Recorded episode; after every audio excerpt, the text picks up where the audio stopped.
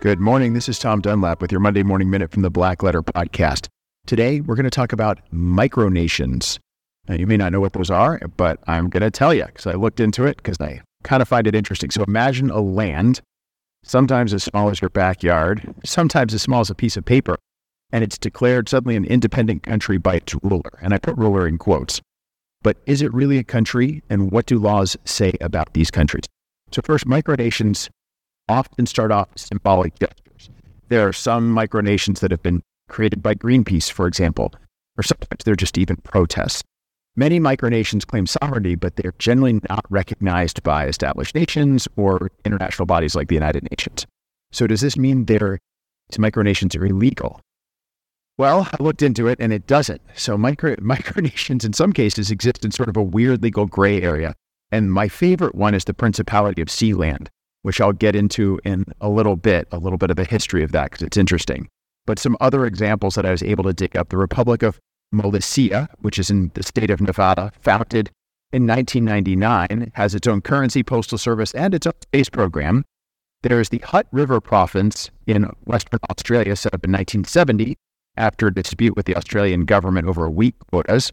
And it actually existed as an independent micronation for 50 years until Australia reclaimed it in 2020.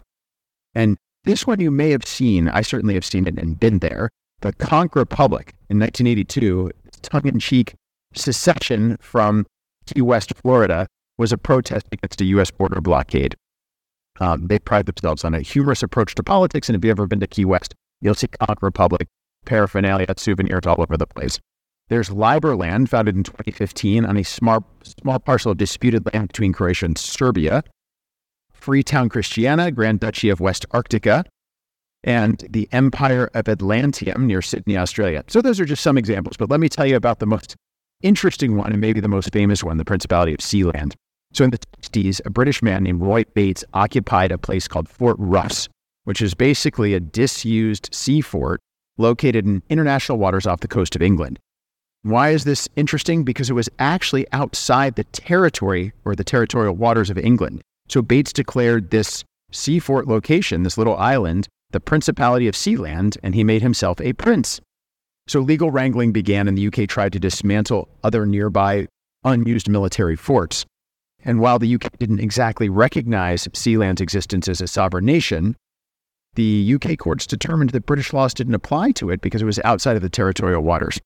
Things got more heated in 1978. A group of German and Dutch businessmen tried to forcibly take over Sealand. Roy Bates and his wife were tricked into going to Austria under the pretense of business negotiations. The businessmen took Sealand by force. Bates later recaptured Sealand in a dramatic counter operation, taking the Austrian, German, and Dutch businessmen as prisoners. Anyway, so a long way of saying that there are micronations out there, Sealand being the most famous example. They live in this weird gray area and they're worth looking into more if you're curious about it, because I think they're super interesting and super entertaining. So while they're entertaining, the lack of legal recognition doesn't mean that they're not something that means a lot to a lot of people. And really, that's the story of micronations. So, advice for aspiring micronations if you want to start your own stay informed about local laws, be respectful of the country that you're seceding from, and that remember while creating and declaring a micronation can be fun. It doesn't grant you exemption from the laws of the country that you've seceded from, which seems counterintuitive, but that's just my advice for you. I hope you have a great Monday morning. Thanks for joining me for this Monday Morning Minute.